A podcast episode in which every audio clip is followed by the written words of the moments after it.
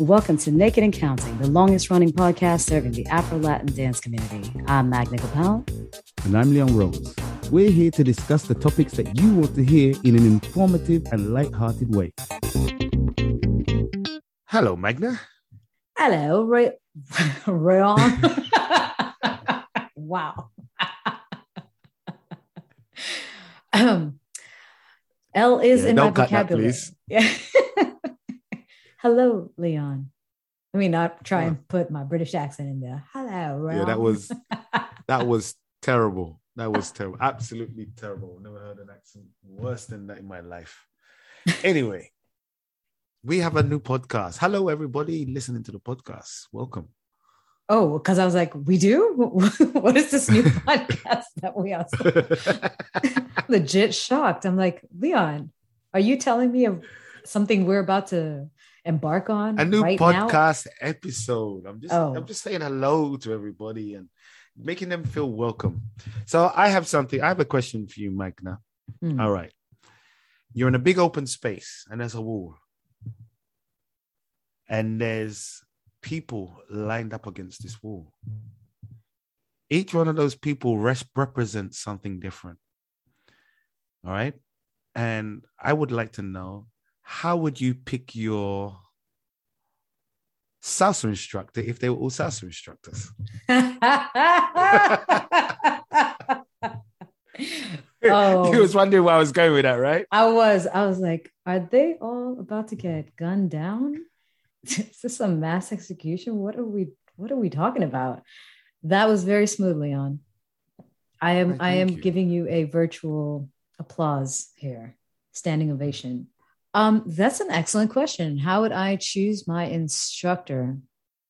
Like if you've got a cousin that wants to dance mm. and you wanted to give them some advice, not you particularly, but maybe you would give to somebody else the advice that you give, because maybe you might see things differently with your experience. Sure, sure. For yeah. you personally. Personally, if I was to advise someone on picking an instructor, I would tell them, first, see if you like the way they dance, because that is one influencing factor, but it doesn't necessarily mean that they can teach well, because there are so many dancers who are fantastic dancers or performers and mm-hmm. in the classroom are actually subpar at their instruction. So one would be to see how they, how they dance. And if that's something that appeals to you, at least to start off, you know, visually, then. So you're saying that's kind of like uh, choosing uh, um, a, a fitness instructor, a personal fitness instructor. You choose somebody you would aim to be like. Is that the kind of thing? Well, I mean, with fitness, it would be partially physique. I could either be motivated by their physique, like how they look, how they um, actually look fitness wise and their mus- muscle. So compare uh, in comparison, in comparison, it would be their dancing, right? So. Well, it could. So this is the thing. It could be right there. So now we're actually breaking down that physical appearance into a couple of components, and you could add a third component of like how they actually show themselves, right? So how they dress and present themselves. But if we were talking about physical appearance, there would be the presentation, right? Which is how are you dressed and how do you present yourself? There would be the element of how you actually look. So fitness mm-hmm. instructor, are you fit and muscular and toned and all those things or not? And then three, how do you actually execute the things that you're doing? Because in dance, there are people who are all sorts of different shapes, right? In dance. Yeah. Um, and and sometimes they're really amazing. And it's it's not necessarily about the person that looks like a physically fit dancer who is the most entertaining or most fun to watch or to dance with. Can I, so, can I just say... You've just confused your cousin. You started it. I had. How Wait, would... listen. Well, you, if you you you ask me as if you're telling me to ask or to answer my cousin, but then you, my cousin, started asking me other questions. So I'm talking to you about those other questions that you just asked. All right, you should have just shut up and let me speak. God damn it. Anyways, point is, okay, in dance. I'm sorry, Magnus cousin. The point is that if you are picking an instructor, one element is the physical appeal of this instructor to you. And that could be based on how they dress, but I don't think that you should judge them on that. I, and I'm saying that maybe from personal personal experience, because everyone who knows me knows that I don't go all out decked to the nine. When I go out dancing, I go for comfort. Um, so that's hopefully not the way people are judging my level of dancing.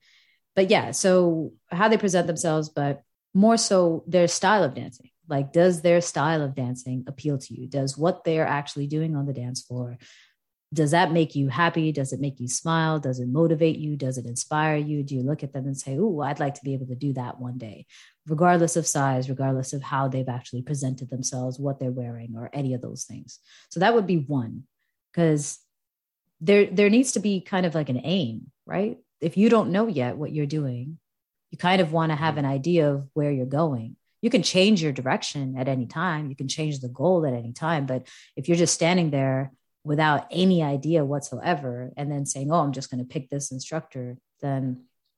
And what if not- your cousin asks you about this person that's got, you know, thousands of people following them on Instagram and they're all over the place? Would that be a a, a good place to start?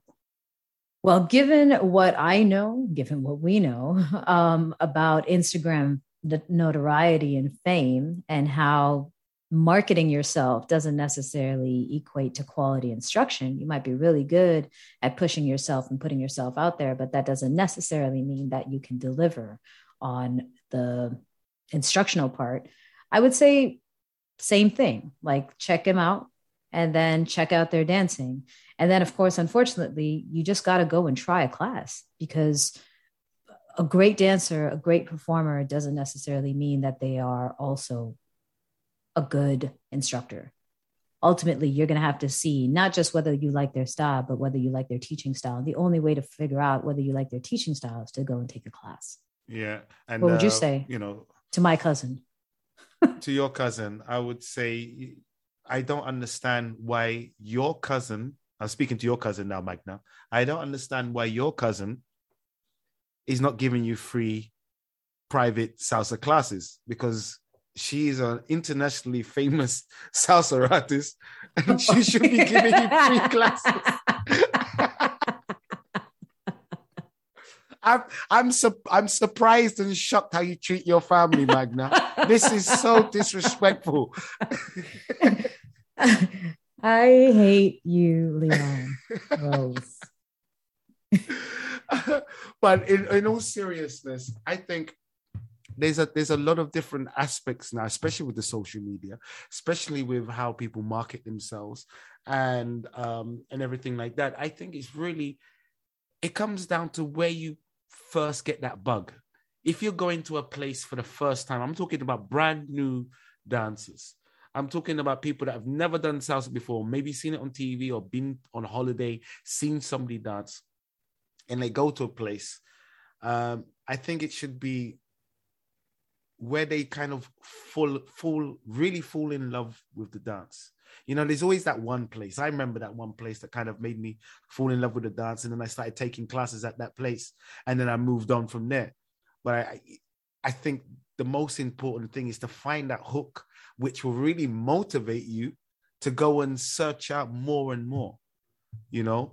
Um, so then possibly yeah. uh, one of the influencing factors for the student would be, depending on where they're going, to see how other people are dancing. And then if those people that are dancing there happen to all be students of a certain instructor, then that obviously makes it a lot easier for them to say, okay, well, you know what? I really like the vibe here. So it's not even watching someone's particular style, but I like the vibe. I like what these students are doing. I like how I feel around these people. And who are they learning from? Let me go learn from them. So that's another option. But I guess that's more the option if you have the chance to actually go out and mm-hmm. be social in a social salsa setting. Yeah, because again, it's kind of different, because the way I started, we went to a club, and I've told this story many times. It was my mother that took me down to this club, and, and I saw everybody spinning around and stuff like that. And then this girl asked me to dance, and I was like, oh my God, I need to learn this. If the women are going to ask me to dance, I'm, I'm in. So I was doing classes there every week, you know. But there's places like, for example, here in France, a lot of people don't go out to a club first of all. They will go to a class. And that's maybe interesting. It's, yeah, they they would. I, I've known people that didn't go out at all, but just did mm. classes for years. Like I, I'm working with a group of beginners right now, and I'm I'm getting their confidence up so they can go out on their own. I feel like I'm, I'm the father or something like that, but I, I want them to get to the point where they can go out their own and, and just enjoy themselves, you know, because I, I remember how it was for my, for me. Like I was really scared to dance with anybody else. I was intimidated by everybody else, and I would only actually dance with my mum.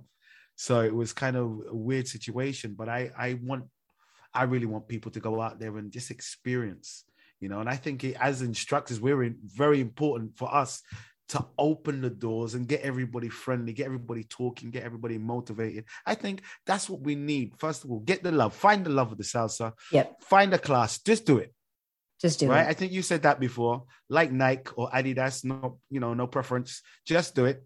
And uh, just do it. Just be get advertising, but the, and also don't be scared to um to stop and go and try somewhere else. If you don't feel comfortable with whoever's teaching your class, it doesn't matter who it is, just just leave.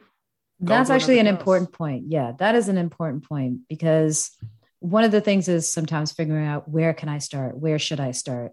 And sometimes the way students ask themselves that question is, where should I start? Where am I going to invest my life into? You know, but that's not what it is about starting. It's just, where are you going to start? You know, you can sign up for even an eight week course and decide that you don't want to continue with that course. Maybe you lose your money for the course, but you can sign up and not continue, but at least you got started.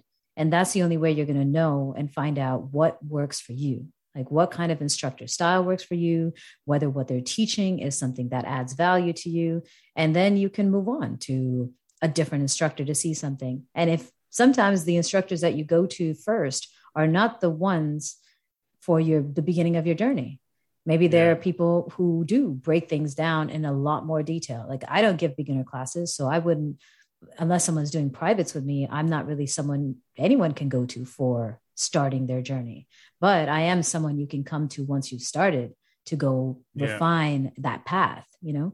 So yeah, for all of our students out there, when you're selecting your instructors, just know that there's a certain level of commitment commitment that you need to put into it so that you can get something out of it. Don't just go flaking on everybody because you don't like something. Commit a little bit, see what's the most you can get out of it. But at the same time, know that there are other options out there and you're not stuck anywhere.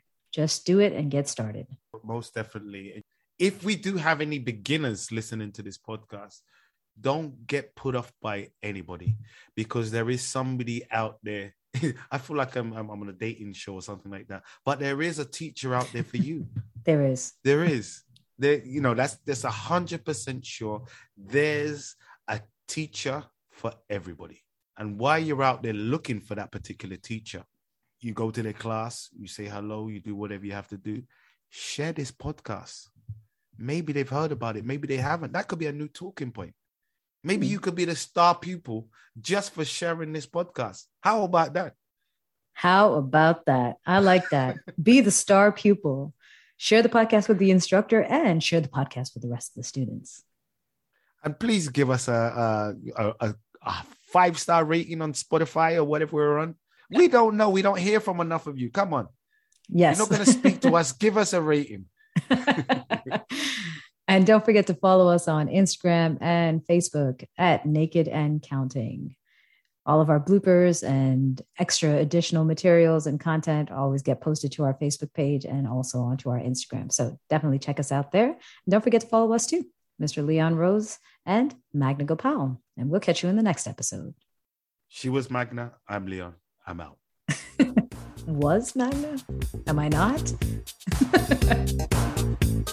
Thank you.